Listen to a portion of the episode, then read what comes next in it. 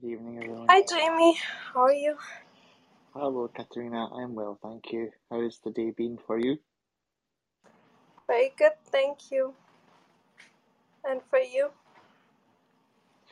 Uh, yep, so far so good. And it's, well, this, te- this is the beginning of my next day, right? It's two in the morning for me. Right. It's already so late here. Hi, Denise. How are you? Hi everybody. Hey, Uh, Denise, how are you? really, because we didn't have a room for two days. really, really excited for this talk. Happy to see you all.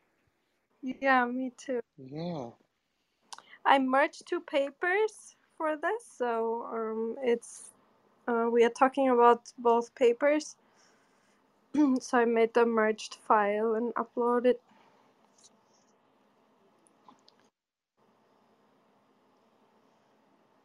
This one's about time, isn't it? About time? Oh, oh no, no, sorry, sorry, sorry, artificial, sorry, artificial you scared me. I photosynthesis. thought that Sorry, no, no, tomorrow's yeah, about no. time. Sorry, that was my bad. Um, yeah, cool. Oh, actually, this is this is really interesting. Yep, definitely. Victoria will also be here. And yeah, will be a really good room. Serena will be here. Oh, good full house. Or near enough full house.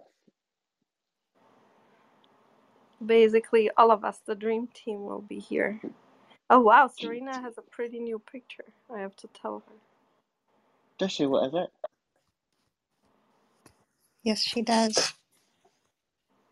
I have told her too. Hello, everyone. Hi, Hello, how are you? Victoria. So happy to see you. Feels, right? It feels like forever. We haven't I heard know. each other for two days. Every time we meet again, it feels like this. We're long lost friends. so funny. Well, this time we have Friday and Saturday. Tomorrow at nine we have the time room, and then we have very busy week. It's couple, be- the next week will be very busy with amazing rooms. Be good. I'm excited and also uh, looking forward to reading these, these the journals for them as well. Did I tell you, Actually, Serena, how pretty your picture is? Oh, thank you. So Um, cool. yeah, I was I was on my way to work, which is rare these days, so I thought I'd update my pic. Now we're gonna all have to go and work on our PTRs. Thanks a lot. Yeah, right. It is I hate pretty. pictures. what is what is your picture, Serena? I'm sorry. It's of herself, but a really pretty one, like with a red, something with red, and then the lips go with it, the lipstick, the hair all pretty, and the Oh, smile. that's that's Now I'm awesome. blushing in Uh, Yep. red as well. The other funny! You shouldn't have also fabulous. This yeah, this one is just new, new, um, new different, a different look. There's so many looks. Hi, Dr. Manish Singh. Welcome. Thank you for coming. Welcome, Doctor. So the unmute button to unmute yourself is all the way on the right um, bottom corner. There's a little microphone um, signal, a sign, and if you press on it, you're unmuted and we can hear you. Hello. Yep. Hi. How are you Hi. today? Hello. Hello. Hi, Hello, welcome. Hello. Hope Can you've you been hear me? having a Welcome. good day, Doctor. So this is going to be. I'm really excited about this talk because I did spend some time thinking about how we might capture CO2 and upgrade to methanol a ways back. So really looking forward to this. Yes, um, that's uh, you know one thing you can do out of so many things with CO2. Certainly. Have you been having a good day so far, Doctor? I'm sorry. Have you been having a good day today? Yes, yes. I'm actually coming from a tennis court right now. I've been playing. Oh, nice. Yes. And the weather here in Chicago, you know, only some days are good. we have a week coming up uh, with all rainy days. So, Get your tennis in while you can. yes.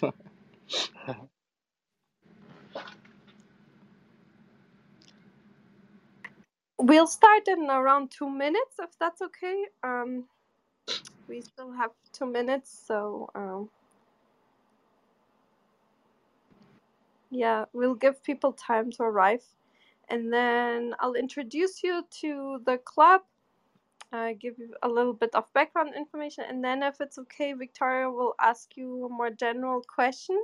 Yeah. Uh, how um, became a scientist type of question, but Victoria asks this type of question way better. And then feel free to talk about your research. I merged the two papers. The first one is the um, the um, 2019, is it? That's right. Paper. Yeah, and then the the more recent one is next. So if you click on the link, do you see the link on top of the room? Yes, I can. Yeah.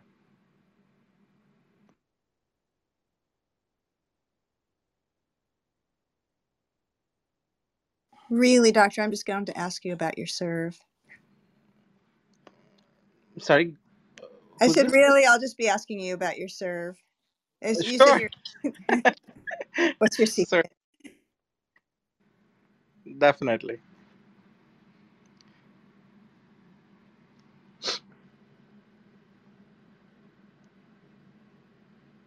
Welcome, Dr. Shaw. Hello everyone, happy Friday. Hello. Hello. Hi, Dr. Shaw. How are you? Happy Friday.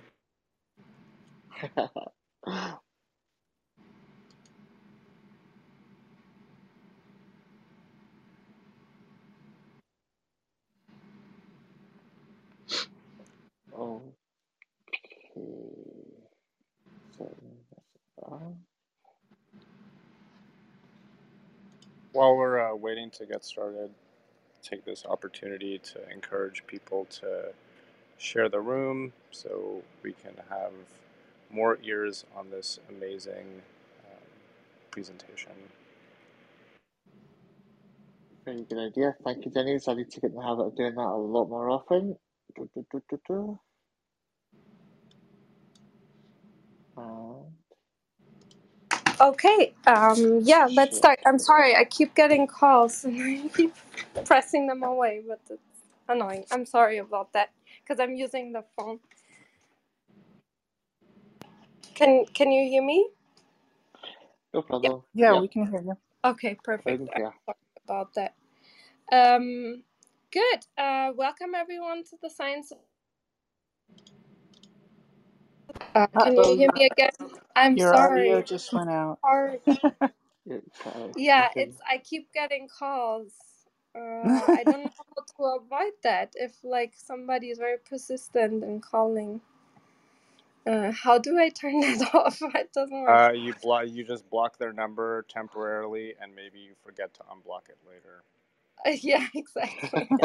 Well said, I'm very sorry about that. Anyhow, welcome everyone, and a special thanks to Dr. Manish uh, Singh. Uh, he's our special guest speaker here today, talking about his amazing research. And let me give you a little bit of background information. He is assistant professor of chemical engineering and editor of chemical engineering research and design, and he's at the University of Illinois in Chicago. And he um,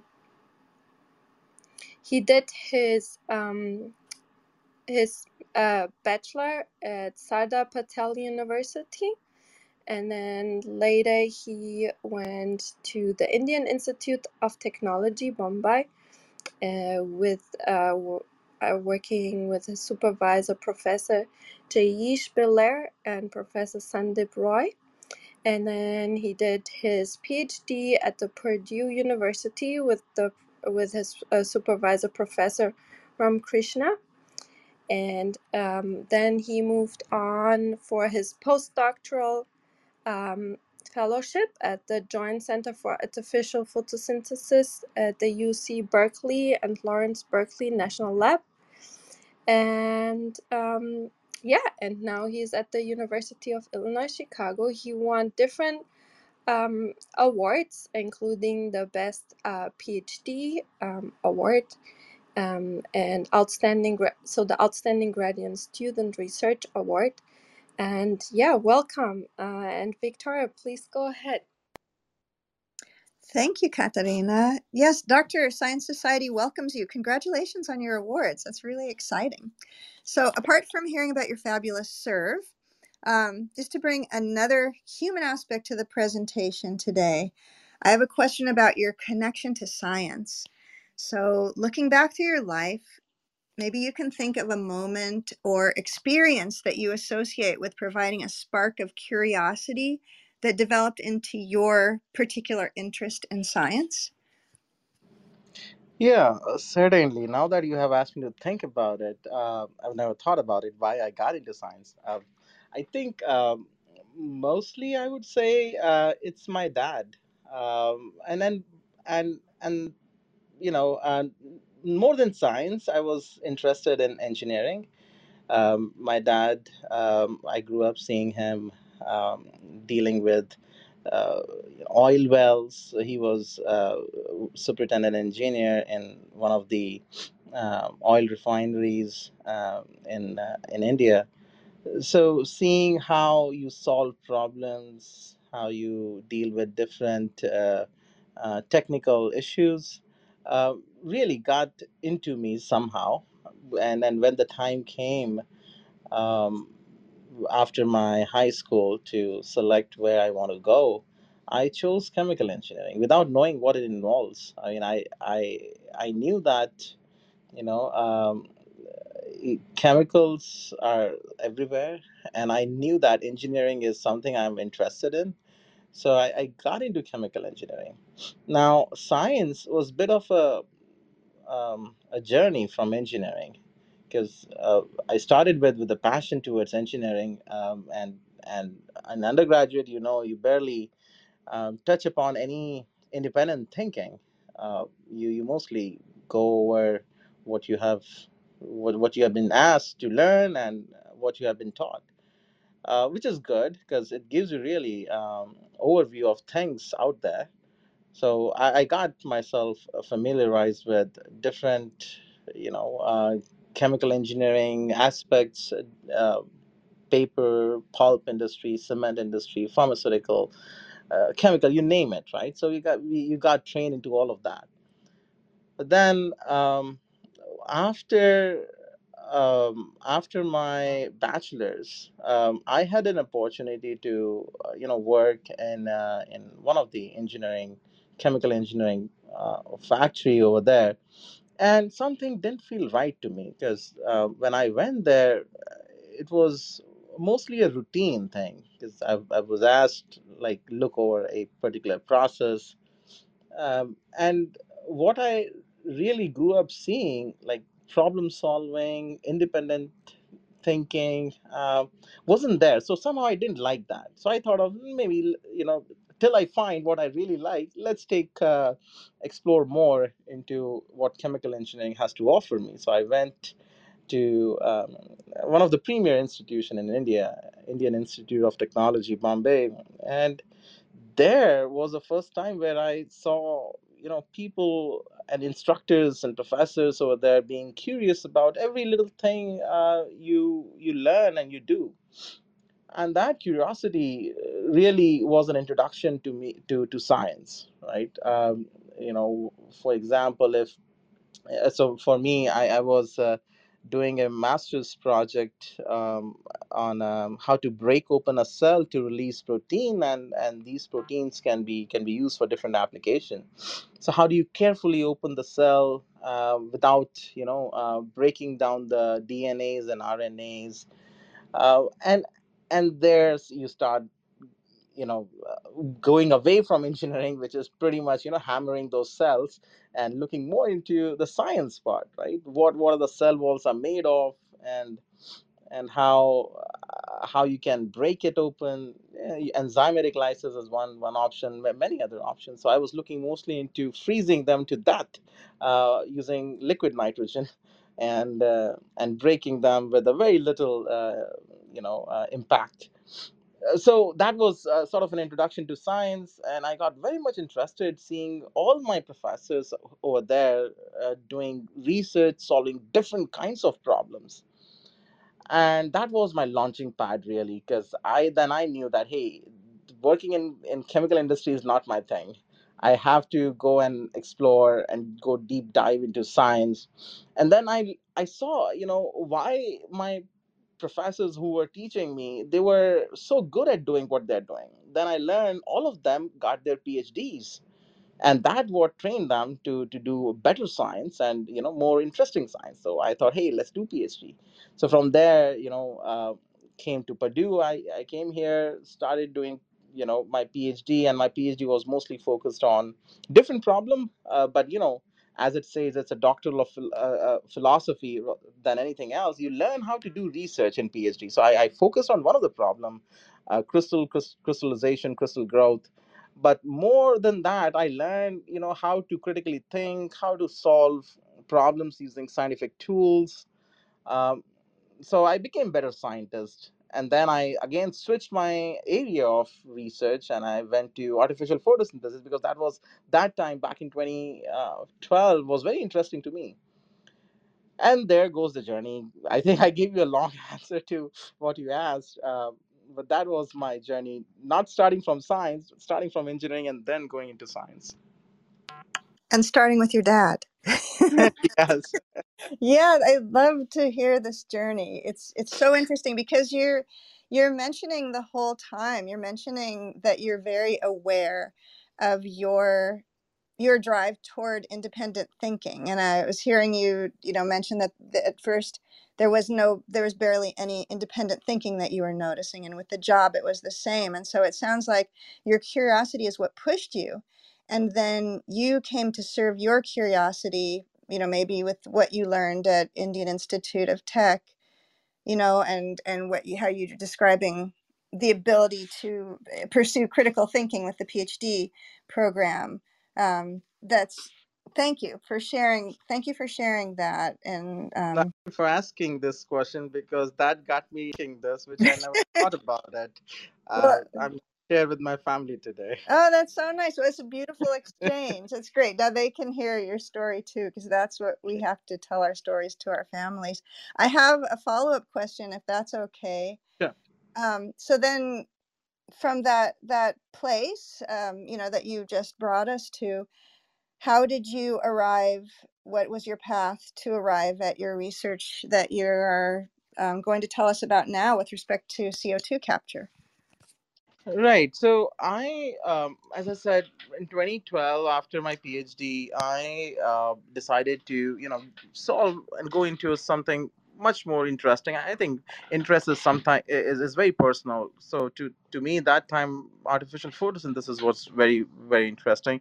So I I applied there. Although I had no background, they chose me uh, for postdoctoral uh, position. I learned everything um, and uh, and that got me you know interested into so so there interesting thing is uh, the joint center for artificial photosynthesis is and and, and was uh, one of the largest research hub in the united states about 120 million plus um, dollar uh, uh, of the center and this was between caltech and uc berkeley so uh, the center started with simple water splitting.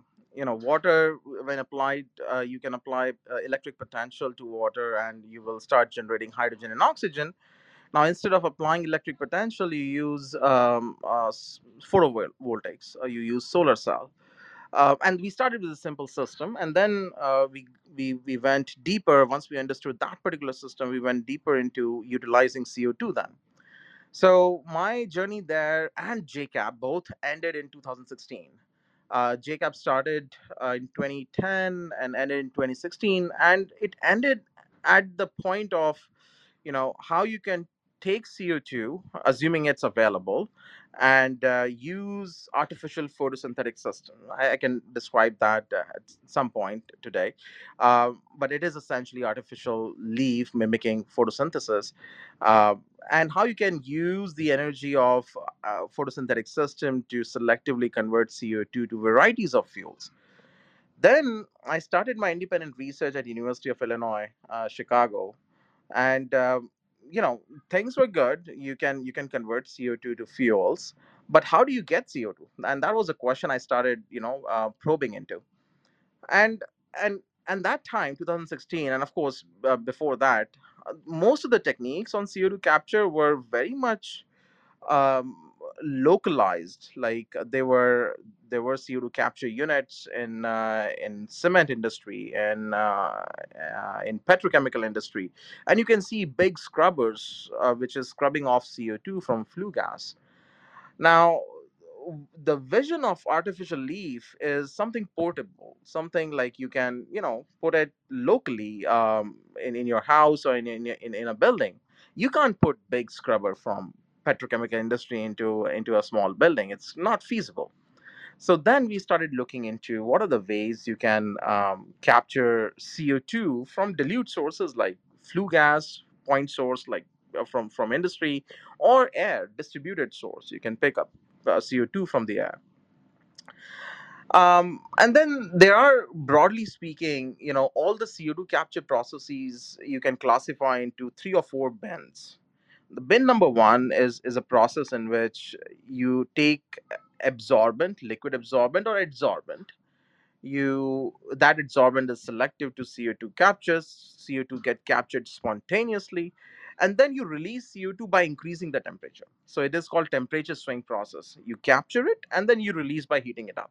Very energy intensive because again, to release CO2, you're you're you're you're um, you're burning more fuel, right? To, because increasing temperature requires burning of fuel. Then the second bin is the pressure swing process, meaning you you absorb CO2 and you can apply vacuum, for for instance, and by pressure differential you can take off CO2, which is also very uh, energy intensive process. It requires pumps and compressors, and you know, uh, and generally not so efficient. Bin number three is a pH swing process. Now, in pH swing, swing process, what happened is uh, CO2 is an acid gas, right? Uh, when you capture CO2 in any liquid, it uh, you know, the liquid is essentially contains carbonates and bicarbonates, and the pH is a bit higher. Is is close to around 10, 10 plus, for example, or maybe close to six or seven, right? So when you have this uh, soda water, and that's what I call because when the CO2 is enriched, it's it's, it's a soda water. Uh, you release CO2 by acidifying it. So what you do is you add, uh, you know, for instance, you add vinegar to a to a soda bottle. You'll you'll start seeing fizz coming up, right? So that is a pH swing process. That's the bin number three. Um, also very energy intensive because you need to again neutralize the pH and, and that requires a lot of um, um, energy. And the process number three, which is relatively less intensive, is called moisture swing process. Now, what is moisture swing process? It is it's mostly based on uh, kitchen chemistry. Uh, you know, we know baking soda. Baking soda is you can think of uh, a, a material which is which has a lot of CO2 in it in term in form of bicarbonate ions, sodium bicarbonate. Now, uh, you you you can add vinegar to that, and that's a pH swing. When you add vinegar, you will start seeing fizz a second way where you won't see fizz as such, but you will still release CO2 is you simply add uh, water to the baking baking soda. So when you add water to sodium bicarbonate, uh, that it will start dissolving, and when the bicarbonate start dissolving, it will deprotonate and it will convert into carbonate and CO2, and CO2 will release. Now, that was an inspiration. So that, at that time, Klaus Lackner, uh, and he, he's the one who developed this process. Uh, he was in Columbia, now in Arizona. Um, he was implementing this process using um, a, a membrane and that's a ammonium uh, ion exchange membrane. It's it's a resin which has positive charges in the background, and then the counter ions are OH minus, which is essentially a base. And when you expose CO two, uh, you make bicarbonate. So you know when when you expose to the air, direct air capture, you you you convert the alkaline membrane to a bicarbonate membrane and then to release that you you expose humidified um, you know environment and as soon as water gets in contact co2 releases. Very nice because once the co2 releases you can again expose it to the air uh, uh, the dry environment co2 will capture. So this was very good. But the problem was all of these processes across the board right all the four bends the flux which is a very basic unit uh, moles of co2 captured per unit area per unit time right? And if i if i pick the unit as moles per or millimoles per square meter per second. In one second in one square meter area how many millimoles of co2 can be captured? And you won't believe it it, it was ranging in the range of uh, 10 to the power minus 9 uh, picomoles right? Because 10 to the power minus 9 millimoles is a picomoles uh, to 10 to the power minus 6 or minus 4 uh, in the best case scenario right? Uh, millimoles per square meter per second. And I did, you know, quick math. You know, if if if the artificial leaf I have to make, how much CO2 I need to capture? And you know, we know all know every person breathe out about a kilogram of CO2 in a day.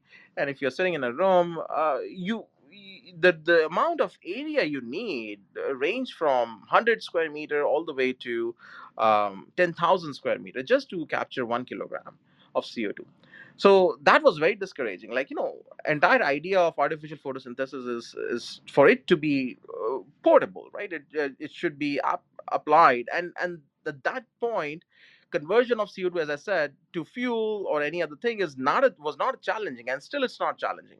The challenging part was capturing co2 from the air so that got us started into hey we got to develop a technique which uh, really uh, you know is is fast is fast and is efficient um, and we came up with this idea right uh, starting with lackner's idea of moisture swing uh, we thought why can't we implement in a continuous manner so again uh, recalling moisture swing process is a, is a process where you take a basic membrane expose it to the dry air, it becomes carbonate or bicarbonate enriched membrane. You then expose it to the water vapor, it uh, it releases CO2. So instead of doing this stepping process, we we can think of a continuous process in which one side of the membrane has dry air, other side of the membrane is humidified. So so so the, the the dry air side will have bicarbonates and the humidified will will try to take off or take out all the bicarbonate and release CO2. So we we developed this process called moisture gradient process. So we created a gradient of moisture, which will drive um, CO2 um, into the the the moist area. Now uh, this is good because now we can come up with the construction of a, a artificial leaf where we have artificial photosynthetic system, a photosystem with catalyst um, and now i can i can enclose this artificial photosynthetic system which mostly has liquid with this membrane. And in doing so um, you know outside environment is dry inside is wet and the st- same principle applies. Co2 will keep on going in as the water goes out. But when we started testing out you know we so that was our paper number one where we we came up with the concept of you know making an artificial leaf which is standalone uh, we we did some testing in the lab and uh, this process which is diffusion based and diffusion is generally very slow. Bicarbonate on the from the dry side of the membrane going into the wet side as co2 was very low uh, diffusion uh, flux. How do we speed up this process? So then we came up uh, with an idea of uh, applying electric field. And we know you know for example uh, a, good example is electrodialysis we have a membrane you have ions on each side when you apply electric field uh, negative ions move towards positive plate, positive ion moves towards negative plate, right? We know that. So here um, we take an ion exchange membrane. An ion exchange is uh, the same membrane which I was referring to, membrane with background charges which are positive. So it essentially can carry only negative ions, right? Um, bicarbonate is negative ion, very good. Now I can apply electric field across this membrane and try to push bicarbonate ions more uh, towards the wet side where my positive plate is. Positive plate, uh, you know, uh, is going to att- attract negative ions. So there, now I have a dial. A dial is like a knob, and this knob is is I call it current knob. Current is, you know, the the the rate at which ions are flowing, and I can really turn up and turn down this knob to control the rate of bicarbonate transfer to the wet side. And then on the wet side, CO2 is evolving. So I'm selectively capturing CO2 from the dry side, which is flue gas or the air. And based on the current that I have applied, the uh, CO2 will, will start evolving, right? The rate of CO2. And that was our, our second paper, which is um, migration driven. Migration is, you know, the uh, diffusion in presence of uh, electric field um, and and that that was essentially a game changer because now we can have co2 flux. I i remember i mentioned the range which is out there in all the technologies is 10 to the power minus 9 to 10 to the power minus 6 millimoles per square meter per second. Our technique can go up to 1 millimole or 2 millimole per square meter per second right now we can think of you know which is two orders of magnitude higher than any other technique now we can think of putting this um, CO2 capture process in your house, and uh, a, a, a unit which is the size of a humidifier can balance all the CO2 which is released by a person. So this is sort of a very brief summary of how I started from JCAP and how we, you know, developed this technology. Oh my gosh, we are all so interested. We have, um, I have to tell you that we're in in our uh, club chat. We're saying we wanted, we want to just do all of this. We want to go and do a science experiment with you. Um, Mhm. Jamie was mentioning to the, this. We're we're really um, enthralled, intrigued, and thank you so much. Um, yeah, Katarina, would you like to have the mic? And there you go.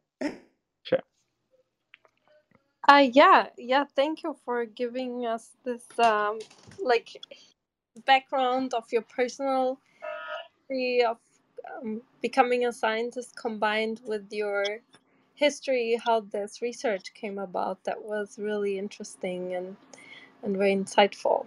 I really appreciate that. Do you want to start uh, taking questions, or do you still want to keep um, presenting? So.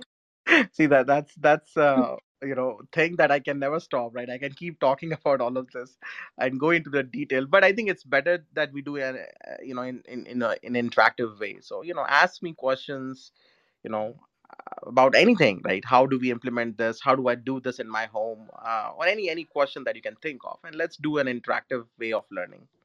Perfect. Okay, people, um, everyone, go ahead, flash your mic, ask your question, and uh, Denise, yeah, go ahead. So I am absolutely amazed at the fact that you can fit a this device into the form factor of a humidifier and it's going to get you net zero um, from human exhalation. That's mind blowing. That's amazing. My curious, uh, my curiosity is, what is the cost currently? And of course, understanding that once production scales up, uh, economies of scale kick in and the and the cost will be reduced dramatically. Right. Very good question. So, uh, thinking about so there are two things here, right? A standalone CO2 capture unit, which will only, you know, going to capture CO2 and probably store it, um, or maybe vent it out. You know, at least it will keep your house less of a CO2 level, and all the CO2 will go out. So that's process one. The process two is uh, you attach an uh, artificial photosynthetic system and uh, you can convert it to some chemical which is of industrial use so i'll, I'll talk about economics of the, the first process where you only capture co2 Now, this process can be implemented uh, in a household humidifier, right? And and and there you need a system which is referred to as or commonly known as electrodialysis unit. Electrodialysis unit is um, is an electrochemical cell which has two plates, positive and negative plate, and it, in between two plates you have a pair of membranes um, bipolar membrane and ion exchange membrane bipolar and ion exchange in repeating order so what it does is you you can feed um, you can feed um, a dilute solution a dilute solution could be you know your air going in um, and of course it has liquid and and on the other um, the other liquid, you know, there are two liquids. So there's a dilute solution and there's a concentrated solution. And that concentrated solution will be CO2 enriched. Now, this humidifier, um, uh, and the reason I call it humidifier because um, you know you you can humidify your environment as well as you can because the the you can think of air going into the system and and the CO2 will be absorbed by the membrane. And and what comes out is air with water right? So it's humidified naturally. And and the co2 goes in right and in, in, into the wet side uh, of, the, of the process now in terms of cost uh, there are two costs associated here. One is electricity because you need to you know, apply certain potential and current so that's electrical power.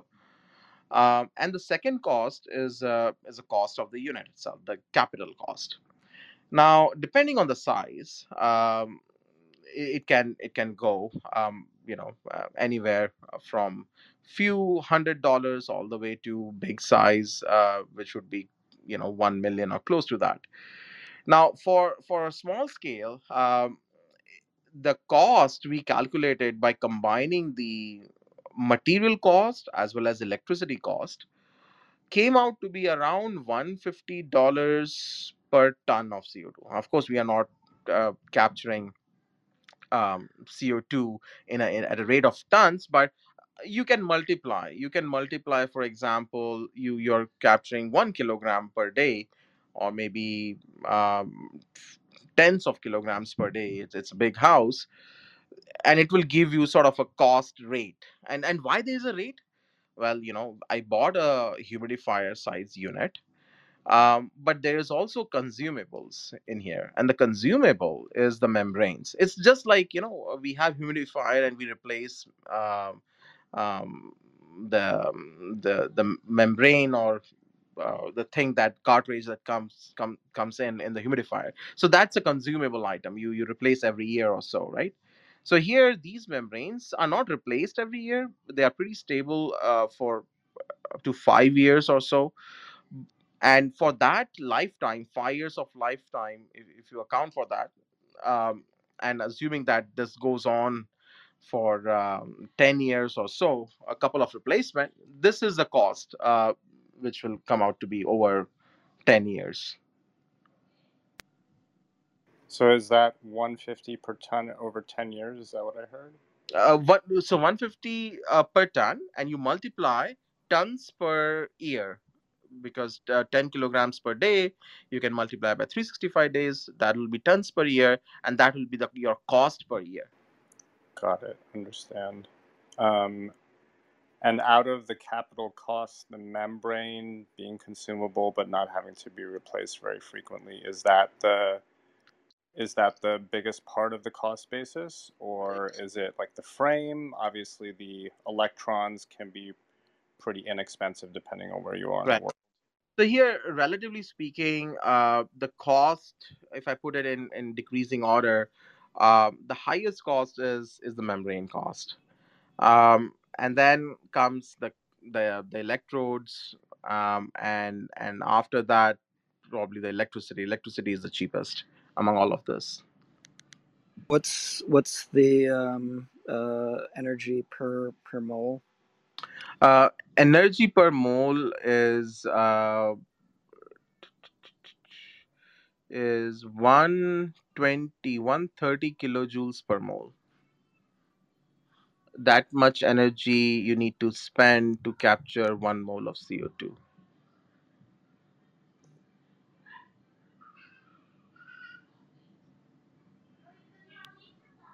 Thermodynamically, if you uh, you know using Gibbs um, free energy calculation, RT log of concentration uh, in the dilute source divided by the concentration in the concentrated source if you apply that uh, thermodynamic relationship uh, the the energy comes out from that formula for capturing co2 from the air is about 108 kilojoules per mole so pretty close to thermodynamic limit That's the limit for bicarbonate, right? I Uh, mean, for, for, for sodium carbonate as as the capture sorbent, right? Uh, the R energy calculation or the thermodynamic one? The the thermodynamic one that you just uh, mentioned. Oh, yeah, thermodynamic. The formula is delta G is equal to R T log of concentration in the dilute source divided by concentration in the um uh Oh, capture oh, like okay, concentration. okay. So so that's that's So independent of of your sorbent. Got it. exactly independent of the sorbent. Yes. Serena, So you had a question? uh, yeah, so um, you know, fascinating work, and your price per ton is very impressive. I noticed you had um, a variety of products, fuel-based products. Um, could you um, say a little bit more about um, the distribution of those products and um, you know what likelihood or uh, options you might have to select some or, or others? And as a second question, um, I'm curious on uh, barriers to scaling. I'll appear to your chemical engineering background. Uh, what would what would be the barriers to scaling uh, much larger installations for uh, more aggressive carbon capture? Very good question. So the first question, I, as I understand, you, you want to see if I want to use the captured CO2 and make fuels or chemicals, uh, what would be, you know, the chemicals which would make more sense? Um, is that right? The first question. Well, yeah, let me let me just add some more context. Um, it's uh, you know carbon neutral if if you know we then go around and just burn the fuel products, but if we can um, either polymerize or somehow create materials that can be feedstocks for uh, more stable or longer life materials, um, that could be a carbon negative process. So Right. Okay, so uh, very good question. So towards that, uh, we are we have been working uh, since 2019 with world's largest biopolymer producer, uh, Braskem. It's a Brazilian company. They have the largest uh, bioethylene plant. Uh, they make green plastics, and they have, uh, and we are the only one who is committed with them to uh, make green plastic. Now that's where your carbon neutrality comes in uh, if you can capture CO2 and use that CO2 to make ethylene um, and, and and make polyethylene, uh, that would be you know uh, a carbon stored right uh, for a long time.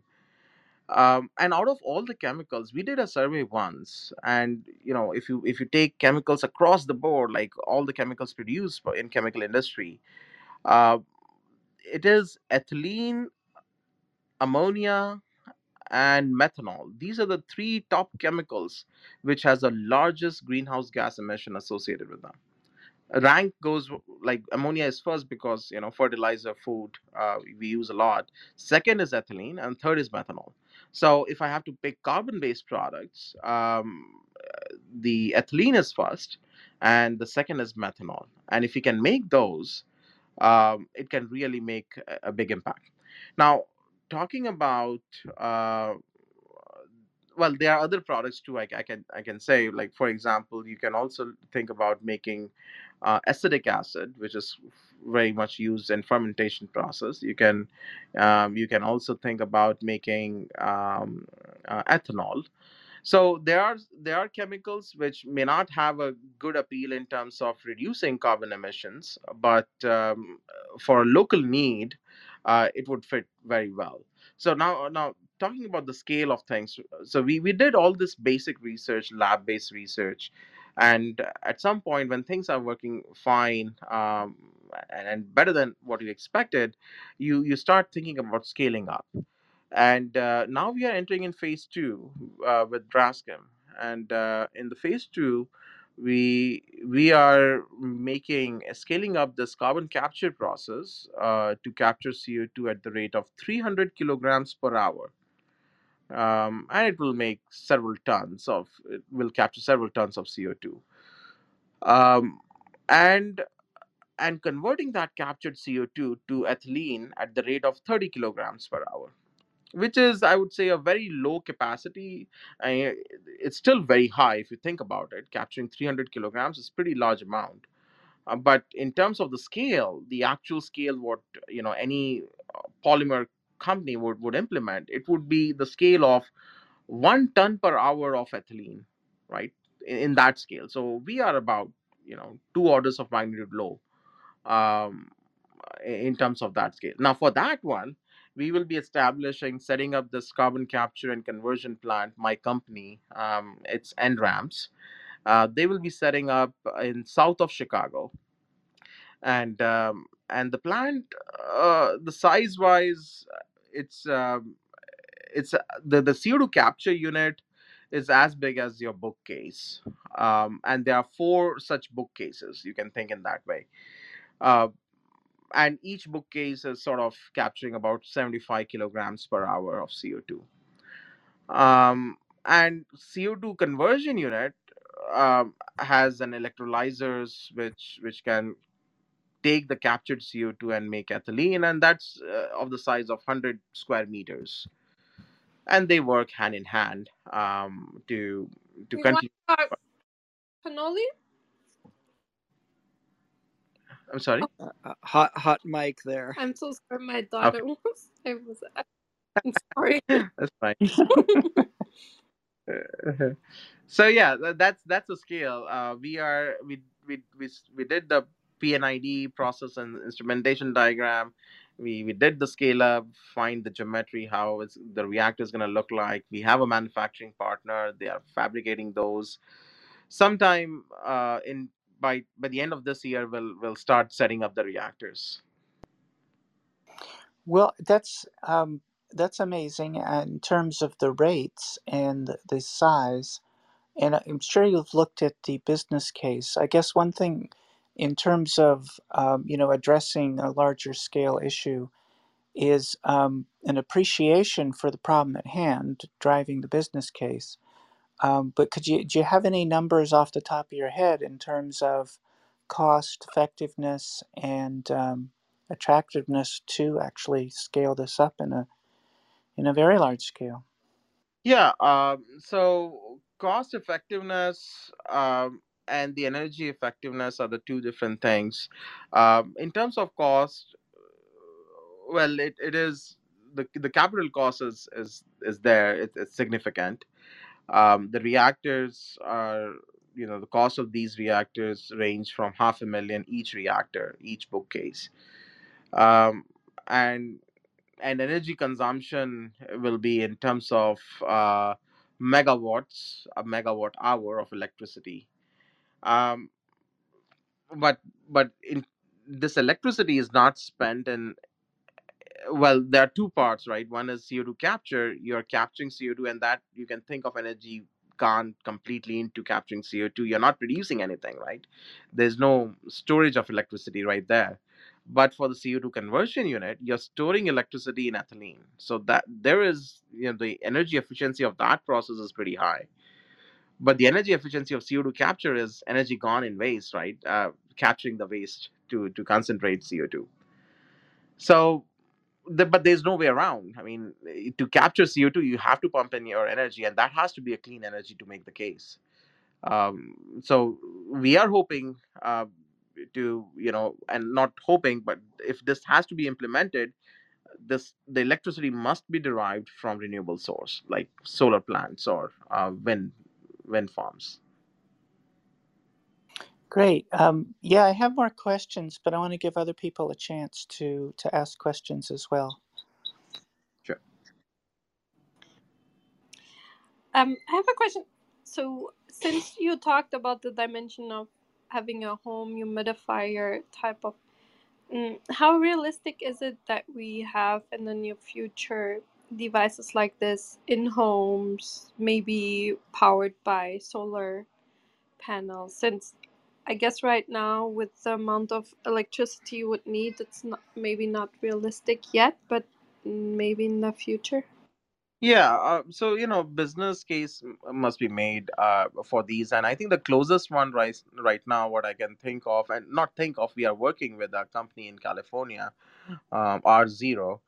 They they are thinking of um, implementing these uh, capture system as you know near the HVAC of, of a large building. So think of a uh, a shopping mall or a commercial building which is closed um, and and there is a HVAC system, and there the the air coming from the building um, can be the CO2 can be captured, and that air can be recirculated in in, in, in the building. Now this makes a much more appealing uh, argument for for colder places like Canada or or any other because see uh, there if, if if you have a closed building you can't keep on recirculating the air inside because the co2 will build up it's not it's not healthy so you need to take air from outside. But when you take cold air from outside you you're you're pumping a lot of energy to heat up the air. Now imagine instead of pumping that much energy to heat up the air you can you can you can put that energy to clean up the the co2 uh, that can make um, a, a nice um, argument. But but there are places where you know the energy factor doesn't come in into play and that's you know my my my home country india. Um, if you if you see delhi which is the capital of india the air is so unbreathable over there. And um, you don't think about energy right there because it's a health issue right? You know and you need to clean up the air for the better health. So different places, different geographic location, you know, the, these things can come in. And I see the very first place where it, you will see start seeing this as a product would be, um, uh, you know, connected with your HVAC system in, in in large building. And once those are successfully implemented, then na- scaling it down to uh, a humidifier scale. That probably will be a next step. Yeah, I would imagine also in very hot, dry places. Wouldn't that also like uh, to have the humidity uh, with cleaning up the air? Wouldn't that Yeah. make sense? Yeah, instead of See, just having an AC running. Uh, right right so you know those hot places like um i know new mexico uh, there and many places in in california there they have droughts right water issue is there uh, air is so dry um so yeah places like those will have a different need Yeah, thank you. Thank you. Mhm. That's really exciting. And what about uh, space travel? Um, are you working also on projects that are space travel related? y- not yet but I, I i this is not too far because you know eventually you're looking at in a sustainable living in a confined space a confined meaning closed environment and this will be coming up in near future uh, if you if you think about you know uh, elon musk uh, mission to mars or um, longer space travels those are the confined spaces and you do need a process which are you know efficient in capturing co2 uh, and cleaning up that confined space. And this will come no matter what um, in near future Two quick questions. Uh, when you say hot, could you specify that? And also, I was curious if the other contaminants in the air um, interfere with the process and how you know how important that is to consider. yeah hot uh, well that I, I really don't know because i think that was uh, katrina's reference to hot weather uh, but i'm looking at california or new mexico i don't know how hard it goes but i know about india uh, like the temperature can go about 47 degree fahrenheit uh, degree celsius i'm sorry so that's that's really hot um now the second thing that you asked was i forgot Particulate matter Oh contamination. yeah, yeah, yeah, yeah, yeah. yeah. So air uh, has dominantly nitrogen, oxygen, um, and then there are minor components, which is um, particulate matters, CO2, hydrocarbons, and other things. So interestingly, this process um, is only selective to CO2 out of all the components in the air. Um, except the particulate matters. I mean, if there is particulate matter, which is not so difficult because even you know our house filters they they are efficient in, in taking out all, all the particulate matters, uh, so that's not a problem. And remaining everything else in the air, uh, you can feed, and the the process will specifically react with CO two only. because if eventually we are talking about the reaction uh, of of OH minus hydroxide, and hydroxide only reacts with CO2. CO2 is the only acid in the air, other than NO2, if you can think of, but that's pretty low level. Yeah, I was thinking of the, the sulfur and nitrous oxide. Um, Yes, sulfur isn't that there, but but N2O acid rain, right? Yeah, it, it's there.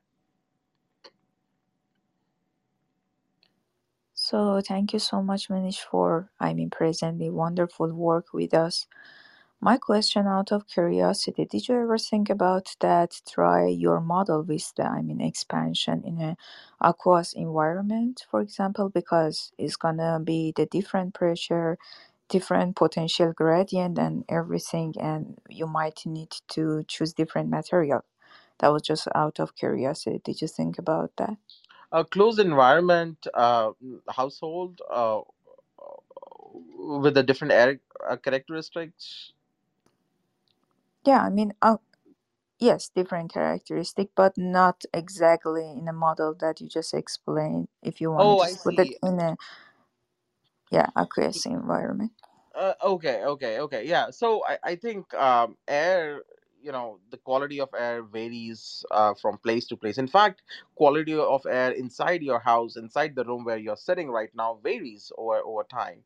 Um, you know, this is just out of out out of my interest. I was uh, seeing, you know, uh, what is the level of CO two uh, in in a, in a room. Uh, So when you're sleeping in your bedroom, and depending on whether your bedroom is closed or open the level of CO2 can go all the way up to 2000 ppm uh, if you put a CO2 monitor uh, next to your place. So the now, now that that um, sort of um, is important because if you if if the process which we have developed is uh, is is taking out CO2 uh, from 400 ppm and now suddenly the air has uh, 2000 ppm or even more um, you need to you you can't simply operate at the same load. You, you the load has to be adjusted accordingly.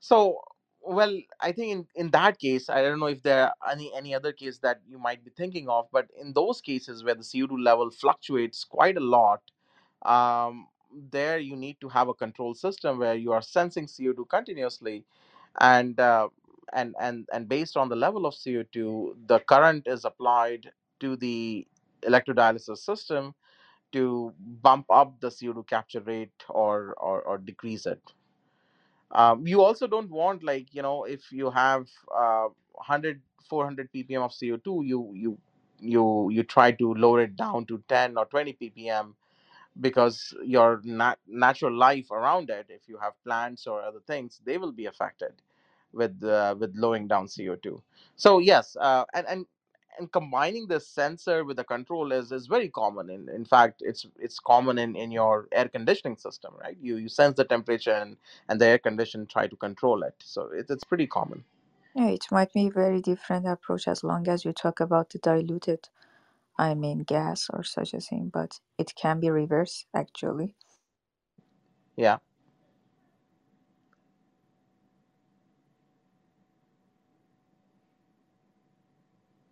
Yeah, yeah, Serena, go ahead. Oh no, I was just going to ask if anyone else had any questions before I um, ask some more detailed ones.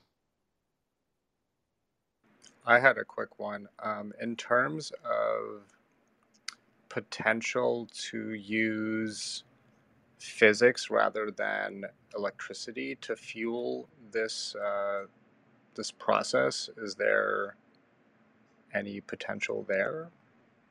Uh, f- what was the first thing? Physics? Yeah, to use, uh, you know, we're talking about um, pressure differentials and temperature Right. differentials. Is there any way to perhaps, rather than using electrons, use um, direct Oh, solar power? Right. Uh, yes, solar power can be used. Uh, You can have a solar panel, and that solar panel can generate electrons, and these electrons can drive the CO2 capture process. That can be done.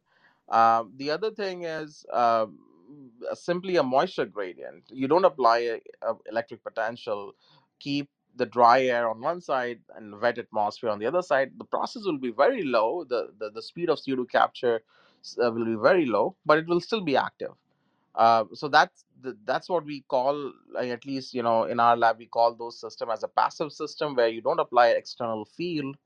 Um, uh, just based on the diffusion, um, you you keep capturing CO two. And as you mentioned, diffu- diffusion is a very slow process. So yeah, I Yeah. understand. I understand.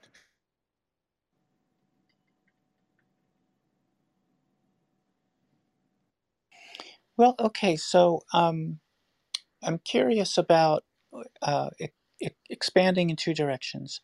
So, sure, solar was mentioned, but other types of renewables, solar, wind, any any other type of renewal, renewable uh, source of energy is of interest. But in terms of the downstream process, and and I want to come back to the business case a little, but not um, talk finance, talk. Um, you know, a d- deeper uh, a deeper product chain in terms of the chemistry and and entry points ma- to materials.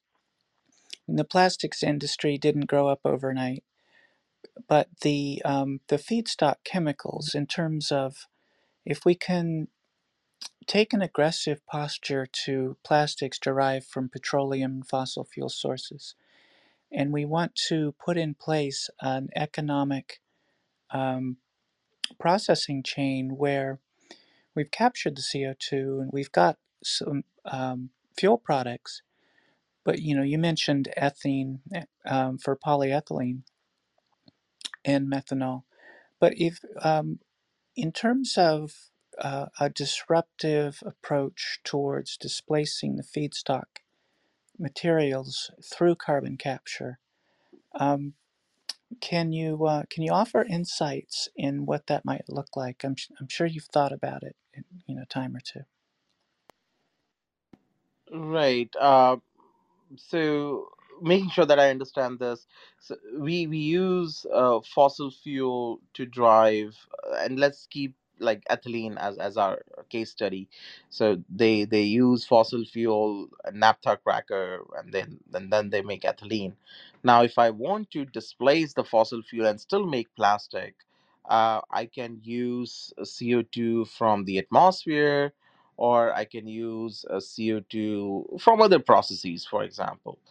Um, but I do still need uh, energy to convert CO2 to to ethylene. So so idealistically, like like uh, if if this is the process where I'm not using any fossil fuel as as a feedstock, I'm using CO2 and making ethylene. The current state of technology is such that uh, the the the cost of taking CO2, which is a very, uh, you know, uh, small uh, molecule, uh, low in energy, and all the way to eth- ethylene, you need to pump a lot of energy to this process, making the process, at least economically, not at all feasible as compared to traditional fossil-based process. Um, so and and as you have seen all the technologies and one of the technology here is you know uh, gasoline based car and moving uh, away from gasoline based cars car to electric vehicles uh, policies must come into the place right from government side uh, subsidies must come into the place. So a gradual transition um, is required um, and at least uh, you know for for several years from now you can still think of this process but not now. We we have enough fossil uh, based sources uh, the best we can do at at this point is minimize gradually reduce the dependence from fossil. So if I'm using, for example, 10 tons of naphtha to make one ton of ethylene, um, and, and in that process I'm releasing a lot of CO2, I can I can start implementing these novel process where I can take CO2, reduce the naphtha load, reduce the fossil fuel load, and gradually increase this proportion as we advance in our technology. Um, so so that needs to be hap- you know need to happen gradually at this point uh, it, it is still there uh, but not in in a way of uh, what what, what is still there meaning uh, if, if you go to petrochemical industry which is making ethylene they are still doing carbon capture but not using that co2 to make ethylene so that needs to happen right? Which will reduce their uh, uh, the naphtha requirement right? Well, that would certainly be a start, but um, and let's say that's that's achieved. But in terms of uh, higher order polymers um, or um, types of construction materials or resins or other types of uh, valuable materials that would still have, yeah um, y- you know, have you have you thought through that or looked at that? I mean, at yeah some point, there's a business case there. Yeah, different kinds of feedstock. I mean, uh, of course, I have thought about this, uh, but the the path is so diverse at this point. I mean, you can imagine, um, you know, for example, you can start from CO two and you can make uh, um, propylene, and propylene is uh, it can be used to make polypropylene, right? Um, or one can think of making aromatic compounds from CO two. Uh, and diversify there to make different other things so there is there are paths but uh, conceptually, I would say at this point, technologies which can really take CO2 and make aromatics or higher order uh, compounds are aren't there yet. I mean, most of the technologies go up to C1 products and C2 products at this point. You can think of making C1 products like ethylene, formic, oh sorry, methane, formic acid, carbon monoxide. Uh, C2 products like ethanol or ethylene. C3 is rare. There is none in C4. So we are moving up in in carbon order, uh, but that progress is pretty slow. And, is it in terms of that progress? Is that the lack of a business case or economic viability? Is that what is really slowing the research? No, it is the the advancement in, in terms of uh, fundamental understanding of these reactions. Why why we cannot make C three products, C four products, and and gasoline and diesel they are like C eighteen, right? We're very very large carbon products. Um, just the fundamental science needs to take you know uh, to to overcome these barriers. And and and as we speak people are working towards uh, right now c4 products. So once c4 is achieved then go to c5 recently there was li- like a moonshot i- in a way of thinking about uh, taking co2 and make glucose uh, c6 product. And uh, there there are no reports right now, but uh, people are trying in in Berkeley. I know, uh, University of California, uh, to to take CO two and make sugar, and that Yeah. again, you know, is is is of good great importance because once you can start making sugar, that's it. You can you can pretty much uh, survive in a long space mission without running out of Well, food certainly, because that enters into the food chain at that point. at that point. Exactly. Were they successful? No, no, it's still um, under research. Um, I haven't seen any reports so far. Nobody, uh, in fact. Hmm. It's a it's Peidong Yang uh, in chemistry. Uh, he's working on CO2 to glucose. So let, I'll, I'll hazard a guess. You left chemical engineering once before. Um, I'm I'm guessing that you're going to go on. You're going to stay in research. Do you have you had any thoughts about what research problems are next for you? Right. Uh, so right now, um, we are trying to solve the problems. You know, my group as well as majority of other groups, we are focused on uh, cement uh, as as the top number number one problem because you know the largest CO2 emitter is the cement. For every kilogram of cement used, there's a kilogram of CO2 emitted. So uh, cement, uh, sort of making carbon neutral cement is is a is a goal and and a holy grail. Um, so that's one. The second thing is making uh, fertilizers, ammonia, directly from nitrogen at uh, uh, using artificial photosynthetic system. So that's pretty hard. We are working towards that. I- uh, Again, that sort of addresses your food chain problem because ammonia is a key uh, element uh, and as the only source of amino acids and the nitrogen in your body. Uh, that's the second one. So that would be through a, like a modified Haber process. Oh, yes, yes. Uh, Haber-Bosch hmm process has a lot of CO2 emissions associated with it. hmm So if you if you can tackle cement and the Haber-Bosch, you have pretty much curbed down all the CO2, uh, which which has been going up. Uh, plastic is the third one, um, and there you again you have a lot of issues. Not only making plastics, but uh, degrading plastics. Uh, now there is a new pollutant coming up, micro and nanoplastics in water. You know, your people are finding plastic uh, accumulates in, in, in body in kidneys. Uh, so it's, it's it's a, it's a big problem. We are thinking of capturing plastics um, also. Um, hmm Well, if you're yeah, going to go crack nitrogen, there might be a route into amino acids as well. uh, yes, breaking down nitrogen is um, is very very challenging. N two is the strongest bond, um, and that requires very high temperature, very very a large amount of energy. So we are we are we are innovating processes which which can d- be done in a more distributed manner, um, not like a centralized Haber-Bosch process. Then the other thing is the natural gas, because uh, once I think uh, natural gas and coal, these are the two another you know two more important uh, fossils uh, which will last longer than your crude oil. Crude oil probably gonna uh, you know uh, go off first, but your natural gas and coal will will will remain longer uh, for long years. So using coal, diversification of a coal is, is a big problem.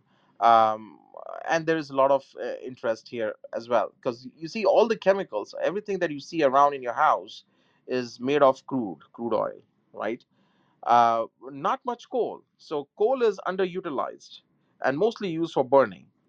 If you can use coal to make your your your chemicals uh, and and polymers and other thing, uh, that will give us, uh, you know, a little more fuel to go forward. Uh, um, you know, if we are depleting fossil fuel in next 50 years, probably coal with coal we can last longer.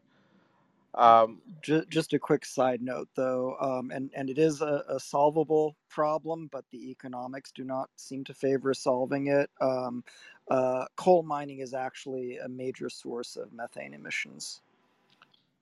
Oh, yes yes i forgot about that you know, actually i was coming coming to that natural gas so you know uh, uh, this biden administration has put a strict restriction on uh, methane emissions and methane is uh, 20 times more potent uh, greenhouse gas than co2 so well methane, actually actually uh, 100 times during the first year oh, right? 100 times. Oh, yeah, yeah, yeah. It's it's over a century that that you you have the degradation in the atmosphere that averages to 20 Absolutely correct.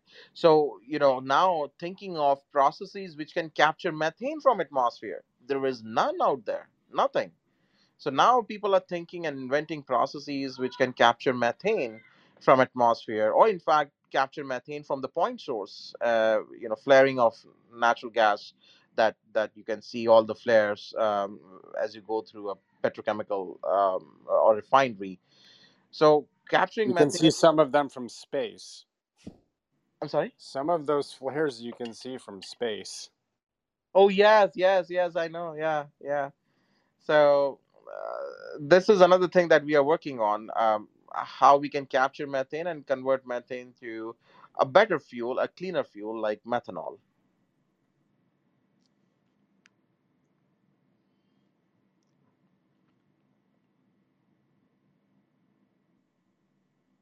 Would you have any um, uh, strategies of for methane capture that you can tell us about? it's at, this point it's all um, uh, proprietary um, uh, we are we are working in our lab uh, we have seen some efficiencies um, but it is not patented yet so uh, but i can say it's based on the electrochemical process uh, we can capture methane from dilute source and concentrate it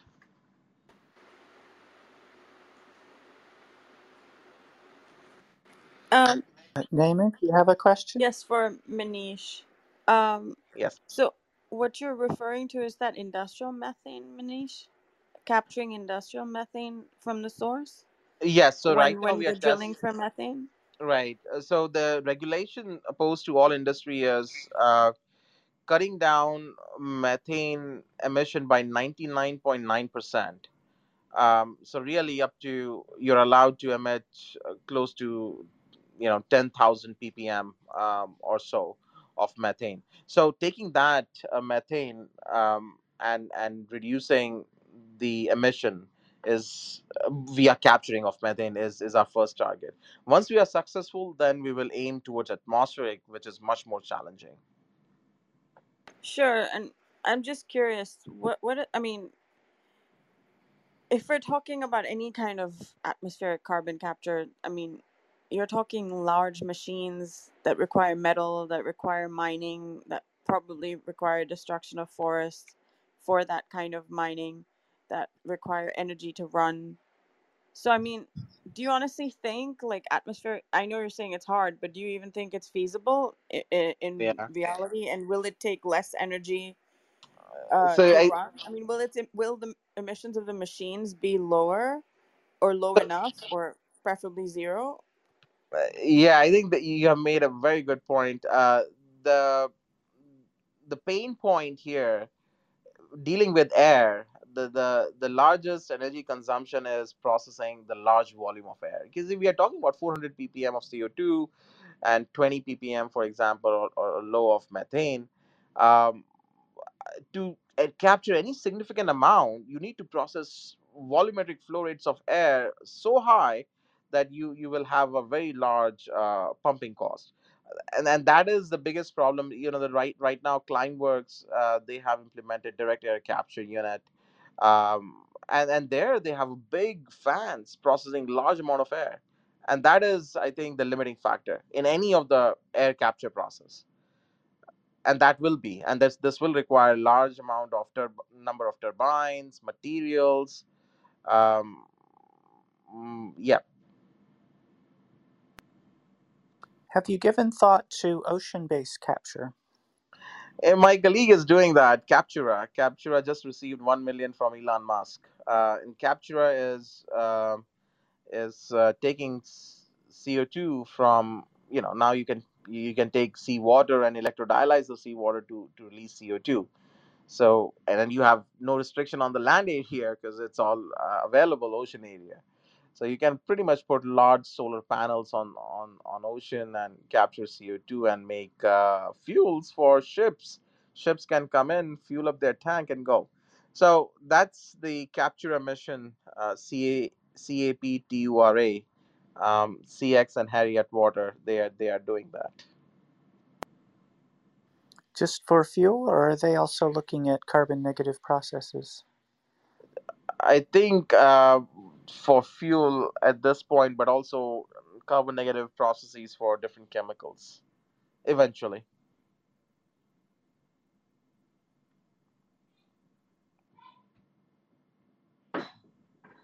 was fascinating work, uh, very important, very important problem to solve. Um, all the new technology and research that you're bringing to it. It's a wonderful advance. Um, are there other people with Well, questions? I, I just want to quickly note I, I, I redid the calculation and it, it didn't agree with what you said.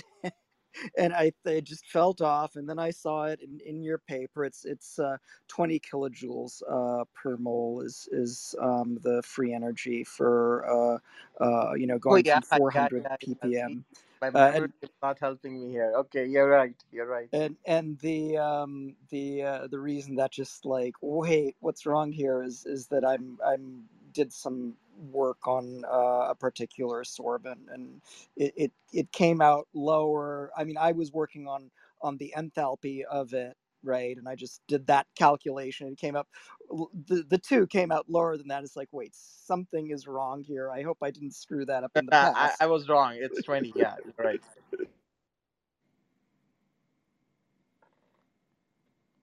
Um, oh, hi, uh, Meenesh. Uh, thanks uh, uh, for sharing your uh, great research with us.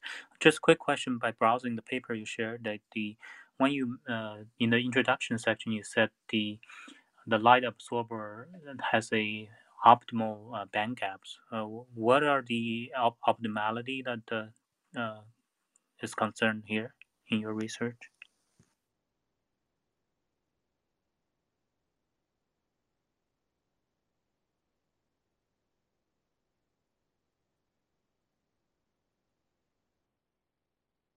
Meenesh, are you there?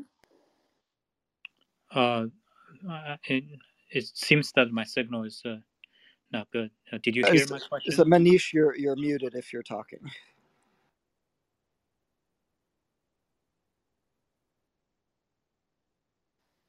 Meenesh, are you able to hear us? Um, you may need to unmute your mic. You're currently currently The muted. the lower uh, mic, I or lower right corner. I think it may be a connectivity issue on his side.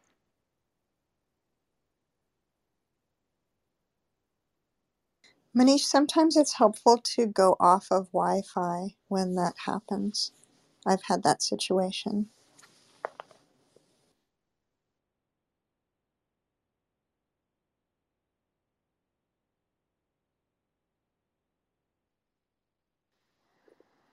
Well, and I was just about to ask how much of how much longer do we have you? Uh, we've been going for over an hour, but I'm not sure you can hear.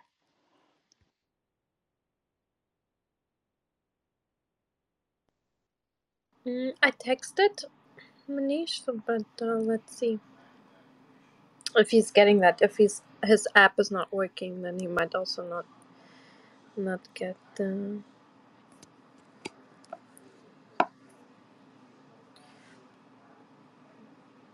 Well, um, yeah, I don't know what to do right. Anyone have a Well, solution? yeah, we sort of went out like a candle. Yeah, it's probably something with the app. My Well, app. it's been a brilliant room, and, and we did get to hear the whole discussion and carry through for the hour. That's true. It was really excellent um, presentation, and it's an amazing technology. I'm really impressed. So, um, whoever just came, um, we we went through um, the whole presentation. You can check out the papers in the link that I pinned. There are two of um, Dr. Singh's papers that we just talked about, and uh, he answered also a lot of our questions. And currently, we are having technical issues, uh, but um, in case they are not resolved today anymore, we were went through all of the presentation and uh, you can listen to the recording and probably will get your answers there. Um, but while we are checking out what is going on, yeah, please feel free to um, chat or maybe Frank, did you want to comment something in particular? Uh, yeah, I was uh, just working through the paper and, and uh, got a question on the. Um, I don't know if um, uh, my question was heard because I also experienced uh, connection issues. But uh, yeah, I mean, uh, my, my earlier question is on the uh, band gap design. Yeah, I don't think I didn't hear the question. Did Serena? Did you hear the question? Well, Frank's question Yeah. about well, the optimality of the band gap was mentioned in the paper, and he was asking about the particular optimality that that was under focus. um, Yeah. and that's when the uh, the the app went out. Yeah. So I'm curious, Eli, what did you what do you think about about this?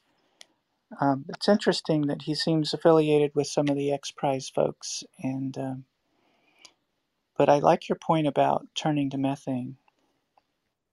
Yeah, well, I mean, it's you know, uh, if uh, we hit tipping points, uh, there's going to be a lot of met- uh, methane dumped into the atmosphere from uh, permafrost uh, melt. But e- even that is is an uncertainty because you know at least some of it will will be metabolized to carbon dioxide, but it's it's really like guesswork to try and figure out how much and my attitude is well let's let's just do our best to figure out you know ways to deal with the worst case and uh, I, there are a Yeah.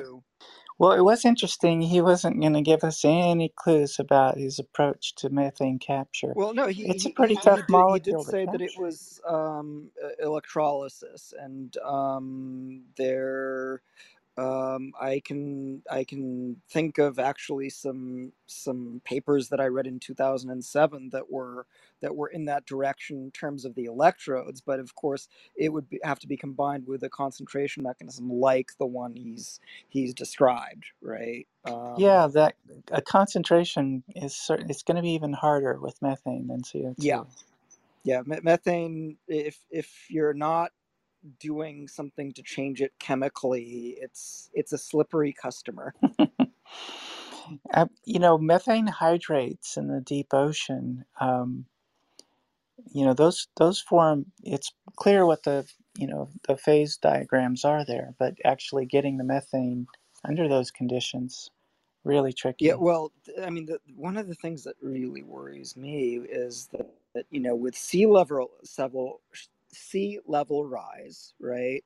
You're adding to the hydrostatic column, so you're increasing the loading, right? Which is probably so, so. Therefore, you're shifting the gas hydrate stability zone, right? And, and uh, I'm not so I, I don't know this for certain, but my intuition is that the top part of it isn't the big worry.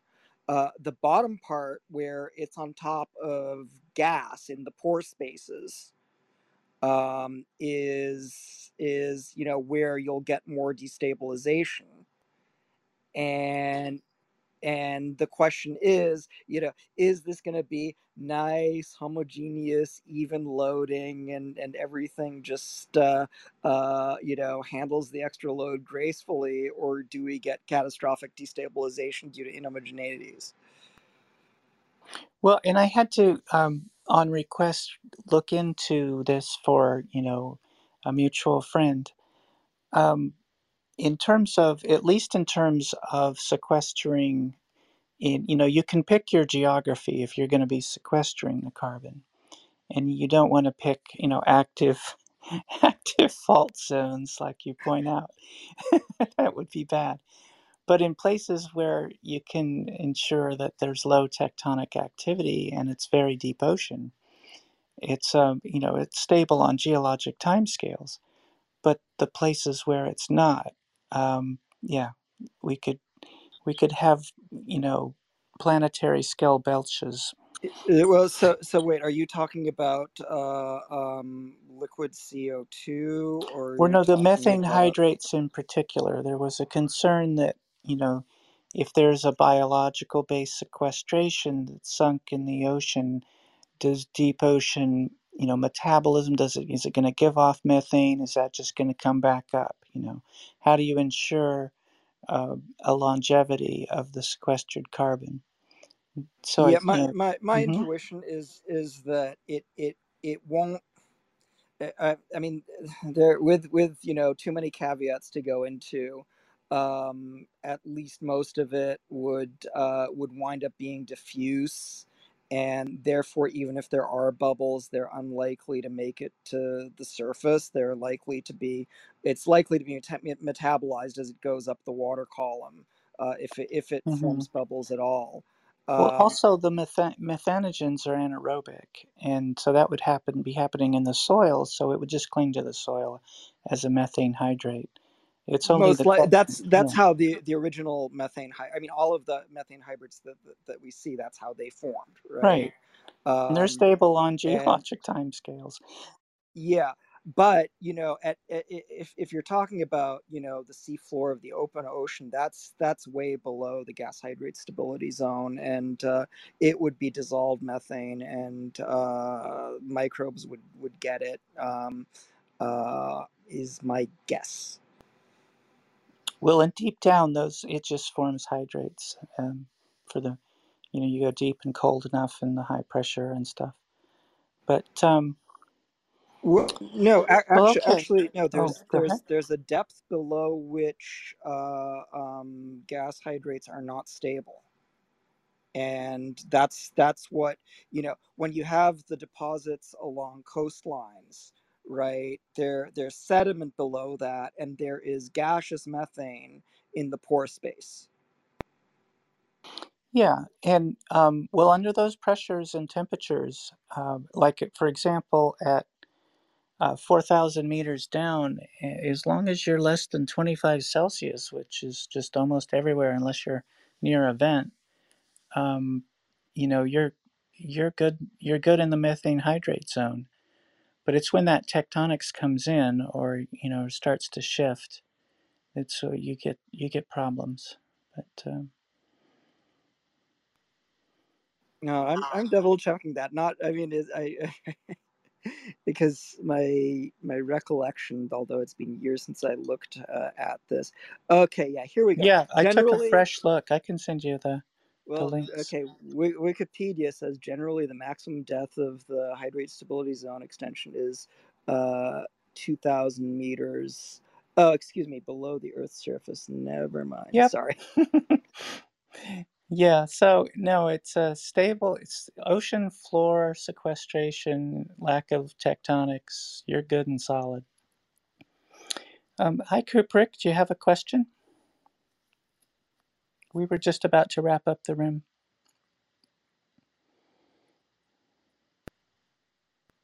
Yeah, oh, no, um, I just only arrived. I think I just listened to the end of it. Uh, don't really have many questions, but um, what what I'm interested in, uh, are there any computational models that predict uh, introduction of these artificial photosynthesis systems and the results of it, or anything like that? Well, the speaker um, in the, the papers print, uh, pinned at the top, um, he demonstrates a physical system that's actually uh, operational and in the process of being scaled up. It's really fascinating work. Definitely give it a read um, if you can. Um, but um, Hey, Serena, no, I'm I'm aware, I'm aware of it. I'm just wondering, is mhm. there a computational model predicting what's going to happen, say, if we introduce uh, this on a large scale and so on? Uh, whether there is a possibility, um, like, okay, so th yeah, I do think I need to learn more about the CO2 capture, but yeah, uh, I think there's a, that there's a there's some sort of danger to have too much oxygen at some point in the atmosphere, but yeah, I I Oh, like we're a long way from that. There are, um, for a given mechanism and, you know, catalyst system, if you want the computational models, um, you know, there are approaches such as density functional theory to work out, um, you know, energetics of the reactions that you're observing. So that, that uh, and so in some cases where um, you, you want to, you do understand the system and the reactions, you can arrive at those computational models. So that that is feasible. It's a lot of work.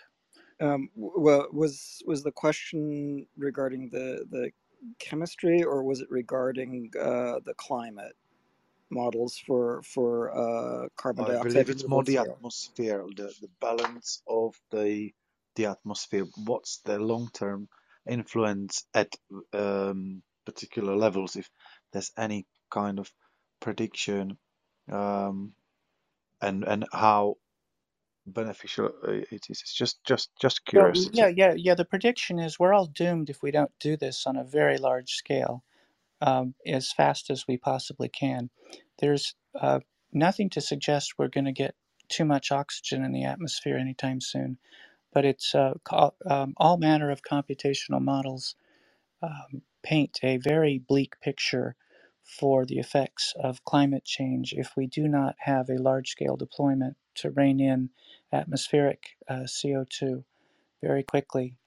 And potentially also methane. Uh, and um, potentially if, methane. If that starts uh, yeah. being emitted due not just to what human beings do, but due to uh, natural feedbacks, climate feedbacks, because of what we've done. In other words, like when when permafrost thaws, um, there's organic carbon there that uh, uh, can either be um, anaerobically fermented to methane, uh, and, and there's also methane already there.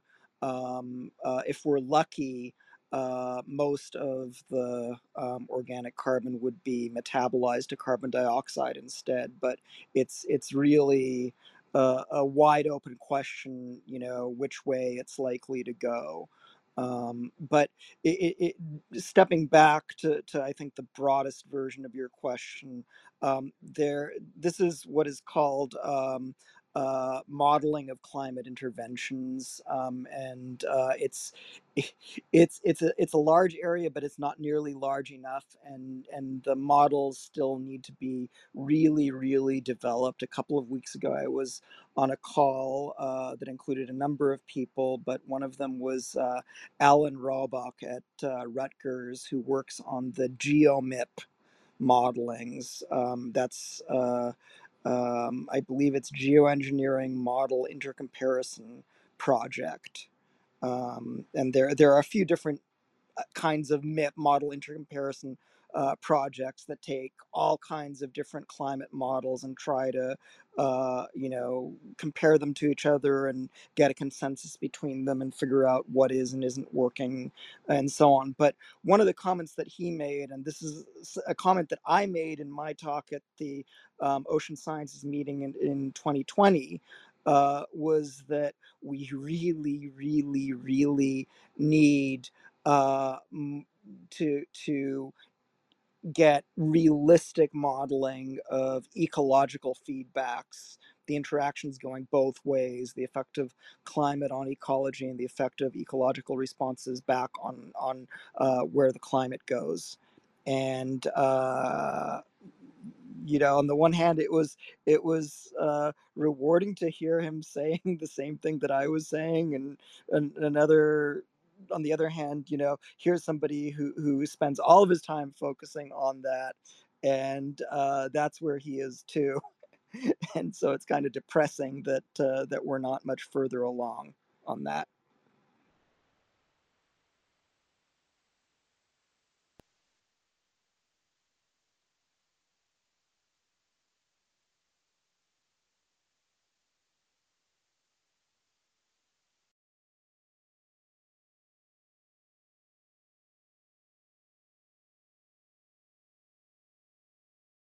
Yeah, um, I'm trying to bring you up, um, Harish, uh, but it's not work. Oh, there you go. Hey, welcome to the stage. Do you have a question? Uh, hello. Hello, we can hear you. Do you have a question?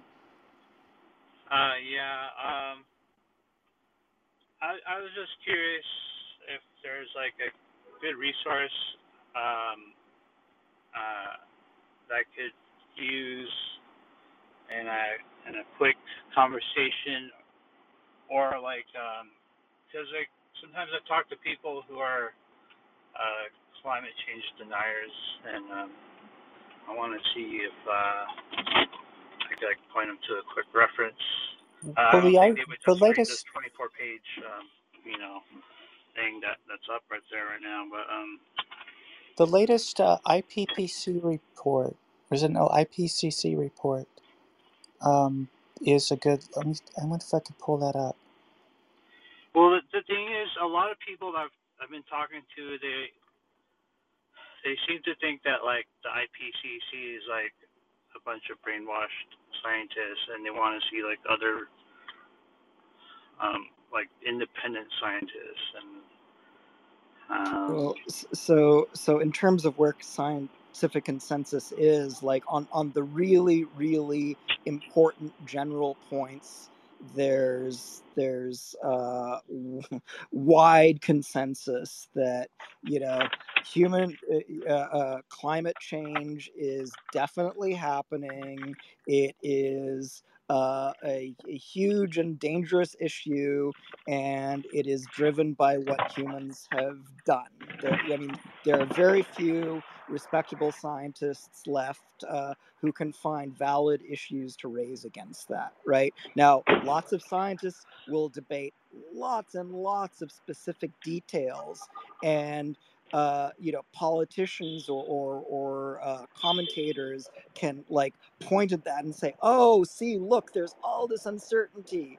But you know, these are uncertainties at the level of is it a factor of 2.5 or 2.7 that belongs in this part of the equation, right? Just to, to give you uh, uh, an idea of where the debate lies. And I mean, that's a little bit of an oversimplification, but the IPCC report actually, uh, a lot of climate scientists uh, had to fight to get you know the consensus that's there if anything uh, ipcc reports are conservative for a variety of reasons. One of them is that it is bad for a climate scientist's career to overstate things or be quote an alarmist unquote because that damages their credibility.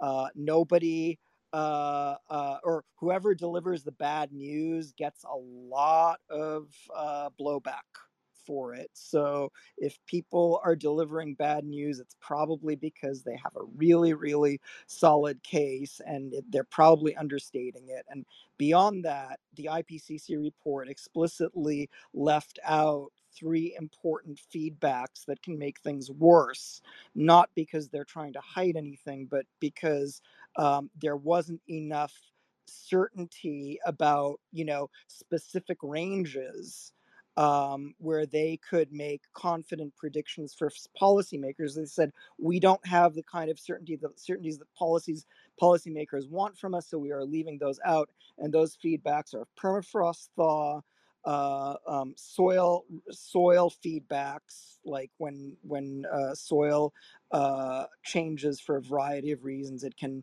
take up less carbon dioxide and start releasing carbon Yeah, dioxide and methane and then the just, third one is forest fires.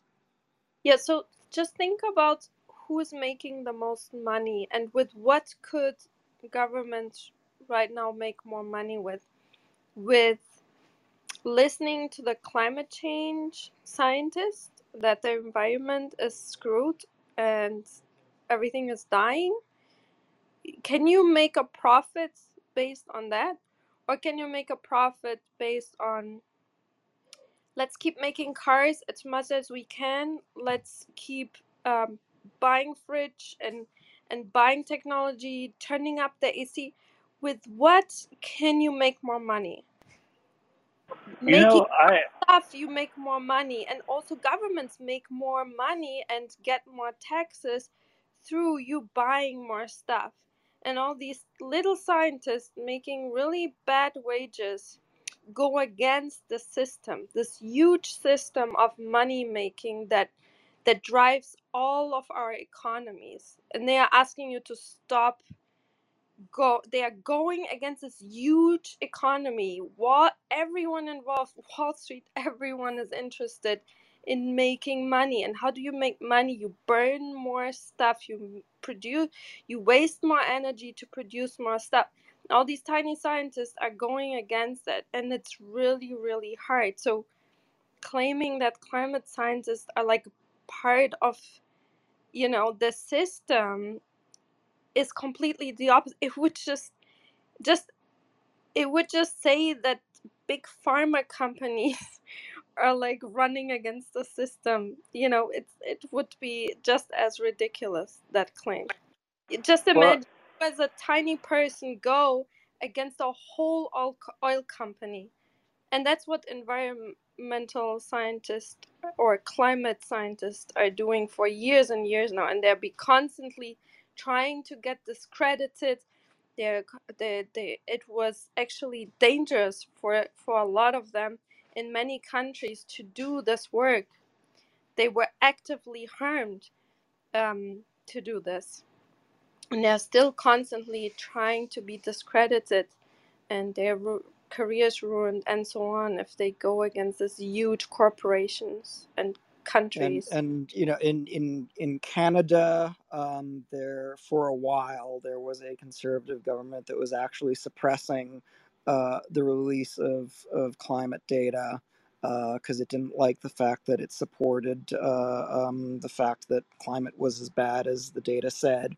Uh, and I remember a quote from an Australian climate scientist that was uh, um, printed in a news article in I think Science or maybe Nature, but I think it was Science. Um, uh, when there was a, a conservative uh, government in Australia, um, you, who remarked, you know, uh, when you're a climate scientist but you've got a mortgage and a baby in diapers, you watch what you say. yeah, you know, from from decades of of this, um, there, I haven't heard a client a climate denial position rooted in science. It's it's it's just the science is solid, and uh, as Eli mentioned, you know, where there's debate, it's it's over error bars here and there, but um, you know, the scientific consensus for anyone who does independently think about facts. Um, there's, uh, you know, it's what's happening in the trends and the relation to anthropogenic carbon emissions, uh, as far as scientific trends and data goes, is just pretty damn solid. To, to put it another way, Harish, um, if people are saying that they haven't read the reports and they don't understand the science. And they've probably also been listening to people who don't want them to read the reports or understand the science. Uh, well, I think it's, uh, I guess uh, we're running out of time, but uh, I think I'm gonna voice some opinion that's gonna be make me a very unpopular.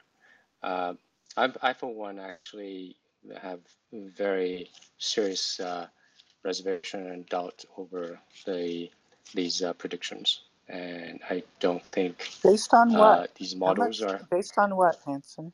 Yeah, uh, I based on the based on models that I've seen, that uh, I don't think they are accurate enough. Um, they uh, having powerful enough uh, predictive power to draw those conclusions. Have you read the IPCC the report? I skimmed through it. Uh, they and, don't have there's the nothing compelling there. They don't have yes, no. They, they don't have cover the uh, cloud coverage, and then the, the models they're using. Uh, I just don't believe they can make a prediction that out of you know uh, 50 years out, and and within the error bars that they claim, uh, that let's say 10, two two degrees or 10 degrees uh, error bar that that's uh, impossible. We, So we are you, but are you taking Uh, the position, are you taking the position that carbon emissions is is not a problem? oh, I don't think you can say that for sure. The uh, uh, the carbon emission, the the uh, the human anthropomorphic um, uh, generated uh, uh, carbon is enough to uh, kind of make a systematic um, change in the, such a complex, huge complex system. And I don't think you have enough data to do the computation. So the even with much the with the need? Because we weather, data, uh, climate data based on ice drilling. We have data based on ice drilling from thousands and thousands of years backwards. So how much yeah, data do you need? But have you done out of sample prediction tests? Well, so, so And but uh, you you even know you the know that you know that uh, one of the ways that can, can they I can I uh, can I can develop I these uh, uh, models state my yeah no I uh, I've seen the models. They're all statistical, uh, not a rigorous uh, physical models. And I use those Yes, statistical they models They uh, have to do market prediction, are. and they are just gamble. So I'm Hanson, And sorry, and then Hanson, also this this is is not true, also Hanson. This is just yeah. True. You're Please look you're at this is flying in the the face of So uh, no, you're just making accusations. I know I know I'm gonna be very unpopular here, but uh, the so w- with respect with regard to Because you're data, without Yeah, citing excuse with, me. anything. yeah, with regard to data, Hanson, I it's not about popularity. It's not about popularity. It's about the fact that you would come onto the stage and face a body of research and just stand there and say, I choose not to uh, believe I it when it's entire. Right the or or looked or at the the, excuse data. me I looked at or, the uh, I wasn't the uh, the finished paper. I wasn't finished I wasn't finished I Well, wasn't I finished was. I mean, you you guys are uh, saying I don't buy it. So anybody could do that. And it's very contentious. It's not what the stage is for. We're welcome to have discourse. However, just everything anybody is offering you to say, no, I don't buy it. I don't buy it. I don't buy it. It's not thorough enough. Anybody could say that, but it's not following scientific theory. It's, it's just is not No, scientific thought. I So exactly thank you the and we, and we welcome, we welcome you to um, stop this conversation. Yeah, I can stop. I mean, uh, I, I think that we really want to can. continue the conversation. I think that we can engage on this issue in a different format, perhaps. I mean, there there are Yeah. some people who, who do climate models who, who I would hope we can invite uh, in the future uh, to discuss their work. I know of two people. Um, I don't know how, how willing they would be, I but know uh, more than two people because I directly collaborated with the Oceanographic Institute in Massachusetts because I was at the Marine Biological Institute. We had constantly together um, meetings while I was working there. But I think we are over the stage of uh, c- having to claim that climate change is reality. I'm not, we're not in the 80s here. It's 2022. this was maybe a discussion back in the 80s, but I think now it's ridiculous. I'm sorry. Please get to the knowledge base of 2022, Hansen, and then you may come back and talk with us. I think Because I actually more talked with many experts that are than than actually from the than field. you. Just because you at some point did the PhD does in something doesn't mean you're expert in in everything. I'm sorry. It's just not true. Uh, so, so the one point that uh, I, I will bring you up in just a second, Hanson. Um, the the one thing that uh, I did want to to point out is that uh, um, the way that climate models are tested, individual climate models, models, not just the intercomparisons, is that you you run them, you know, from a point in the past to uh, the present over historical data. And if they produce discrepant predictions, then we know that they're wrong.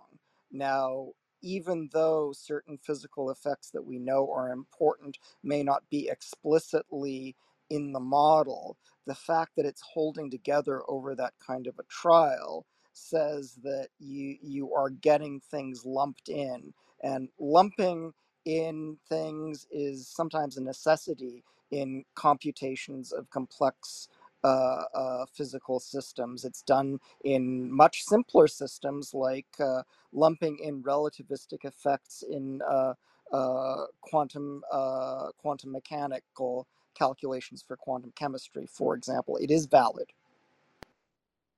Well, of course it's Hi, uh, valid. I uh, mean, uh, Hanson, uh, let, let, let me chime in a little bit. The I uh, mean, I, I, I, I hold on, second hold on, uh, just just second. Eli's They, uh, I, I don't know what you proposal mean that by uh, we relativistic shall not invite And uh, more like uh, guests in, in different, uh, uh, I mean, uh, be a pro or, or like, Sorry, uh, I'm doing here cutting edge research um, yeah, guest so speaker, and I'm not but doing 80s research guest speakers. I'm I, not I, doing that. Then you can I make mean, your own club and discuss this in your own club. I'm sorry, I, I'm over the climate change discussion. If you want to participate in actual, real, cutting edge research that people are currently doing, then please, you're welcome here. If you want to discuss things that we should have been done with in the 70s and 80s, then please go to rooms and discuss things there. Thank Sure, you. you can dictate it. That that's the, what I wanted topic to you uh, want to. stress Yeah, that the, of course. I mean, I'm not room. Dictating dictate it. anything. I have a choice, right, to spend my time with. And I have spent a lot of time organizing these rooms. A lot of my hours in a week go into inviting guest speakers, really prominent guest speakers, if you have been here the last two months. And I, it's a lot of effort. So, um, in that term, in that effort, I have the choice, yes, to organize the rooms I would like to organize. You have the choice to organize the rooms you would like to organize. Anyone has the choice. Anyone here on Clubhouse can organize a room and make their own rooms. So, Frank, you were trying to say. yeah, I was uh, just uh, uh, uh, uh, want to say that uh, uh, Science Society uh, Club so far is uh, the style is not. Uh, I mean, we have a particular day that is open like a dial uh, uh, forum that for, you know without a focus, so so everyone can chime in with their uh, inputs. But uh, uh, you, uh, today I- I'll just uh, give a recap like quickly. The speaker, uh, invited speaker, so had a like technical uh, difficulties, so was uh, somehow uh, after a question and he was just like uh, out of the you know off the stage and couldn't speak and uh, so we were about to wrap up uh, this uh, uh, uh invited uh, speech just about you know about wrapping up. So I guess it's not a good time to open for open discussion. Uh, and uh, again, uh, I w- would it's my personal view that uh, I hope our forum is an open stage and uh, uh, extend welcome to all that. But maybe on a particular day uh, uh, in a in a um, uh, open stage forum uh, discussion. But again, focusing not on style but on the data, specific data. I mean, as a scientist, that we all know that, uh, or um, science uh, loving uh, or enthusiastic uh, uh, about science, that we know that uh, data is uh, holds the supreme. You know, is uh, and also the the logic of science, right? So uh, uh, propose your theory uh, and uh, welcome uh, challenges. Yeah. So that's just my. Uh, I hope you know uh, today will be uh, uh, will be wrapping up soon. Just in not to because. Uh, I'm thinking uh, uh, the, the, invited scientists uh, would uh, love to have a replay uh, of his session concentrate on what he spoke about. I agree. Um, and within the science society, you know, we should be focused on data. I think if the IPCC report comes up, um, you know, an awful lot of science went into that, and and uh, cutting edge re- research went into that. If there's specific chapters in that report, or you know, or if somebody wants to do a room on that report, uh, we can go over the figures and look at the data. But um, I think categorical dismissal of what's in the IPCC report is probably not uh, a scope that we want to entertain here. Uh, so, Katarina, maybe we should wrap up for now. And um, it was uh, it was a great room. Yeah, thank you, everyone. Um, yeah, I would have been open to discuss more, but um, uh, again, I'm not against scientific discussion as long as it stays scientific and just categorically deny scientific uh, research done by thousands of researchers around the world with data collection. Uh, it's this is not welcome here. I'm this sorry, is but that Cooper here. yeah. I, I So muted yeah, you I, you I muted just want to make that Uh, clear. s- sorry, uh, I just want to uh, clarify that my question is regarding the data. So, say we manage to cool down the vapors and collect not just CO2 but also sulfur and, and all sorts, and some attempts have been made in that in that sense. And we collect the vapors of the of the existing cars and we kind of put the the tab on the on the industries that that are the, the, the biggest villains in, in, in that sense, and say um, the uh, reforestation may not be sufficient, so perhaps uh, further collection from the actual atmosphere uh, may may result on, in balancing the, the CO2. There's a beautiful computational model showing how the CO2 is traveling around the planet, how the addition of the CO2 is affecting it. My question is uh, uh, whether uh, anyone has thought of creating a computational model how removing the CO2 would benefit. That was my original question. I, um, I apologize, I didn't phrase it correctly. So that, that, that there, there, there goes. So, I don't want yeah, to the set off the any climate discussions here. I'm, I'm sorry. the the GeoMIP um, uh, framework that I mentioned is is one such effort. Um, there is another one that uh, I really should know the name of, but it is eluding me at the moment uh, uh, as well. That that uh, is you know is is trying to understand. Um, uh, you know issues relating to carbon removal or trying to do other things uh, that uh, that would counteract uh, um, global warming. Um, so so included in both in both of those efforts are things like uh, solar radiation management. Um, unfortunately, it's uh, I, I've read a few papers uh, in that literature. Certainly not not I haven't read that literature comprehensively at all, but uh, um, I think they've they, they do have a lot of work to do. And and you know, as I mentioned, Alan Robock um, was uh, was saying uh, pretty much as much. Uh, um, and it's it's really vital vital work, and it's kind of in its infancy.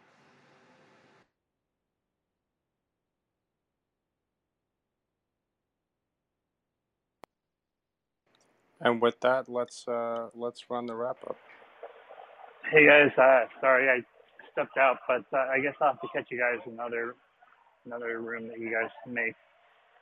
Sorry about that. Thank you for being here, and we look forward to seeing you in another Science Society room. We have many coming up.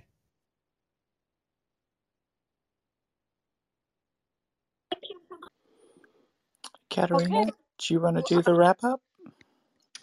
Yeah, so actually, I wanted somehow to turn this into a better mood before we leave.